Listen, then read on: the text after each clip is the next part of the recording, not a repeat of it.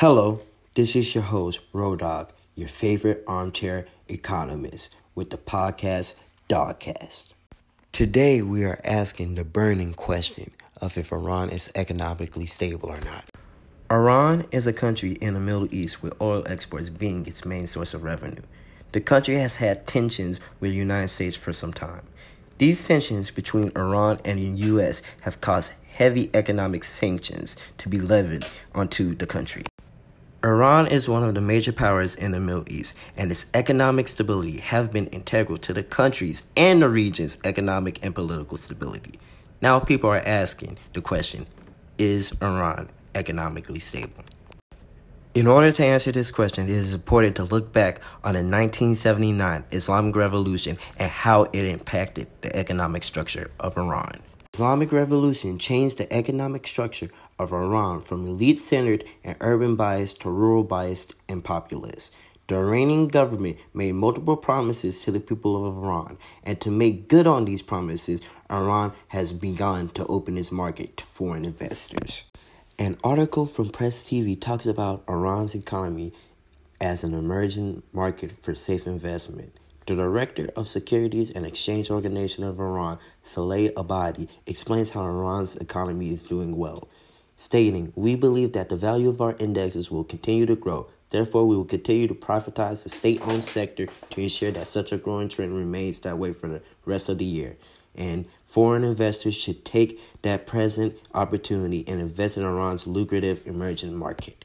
With these two articles expressing Iran's economy stable and growing, although the international community disagrees. For example, Natasha Turak, a CNBC correspondent believes that the country is in a recession.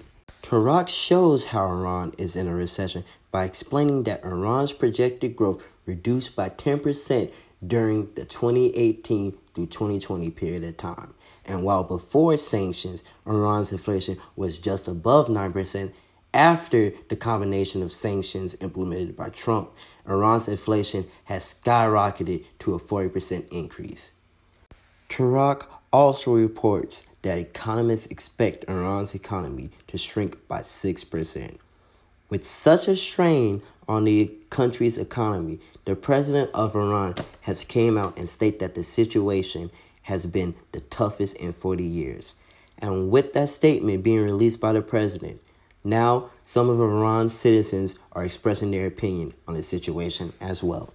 Now, Iranians are expressing fears from the economic strife caused by heavy sanctioning. Washington Post reported Tamer El-Ghobashy reports on the fears of Iranians in the capital city of Tehran. These citizens are stockpiling basic necessities like canned food, cooking oil, rice, and exchanging their Iranian rials for American dollars and euros. Highlighting the direness of this situation, there's an interview with a 35 year old man named Elham who said, Everyone around me has put their life plans on hold, and they are all just waiting. Life has gotten harder for all walks of life in Iran, but the more vulnerable ones are completely ruined. With this many people in Iran suffering, economists in the academic world are trying to find solutions to this economic problem. One of these economists is Reza Najazadeh. Najazadeh was able to link savings and economic growth, which could be a solution for Iran's issue. He urges Iran to stimulate its economic structure by encouraging the private sector of the economy to increase savings, since it's the only realistic means to provide investment funds. With these findings, adding another perspective and answer to this issue.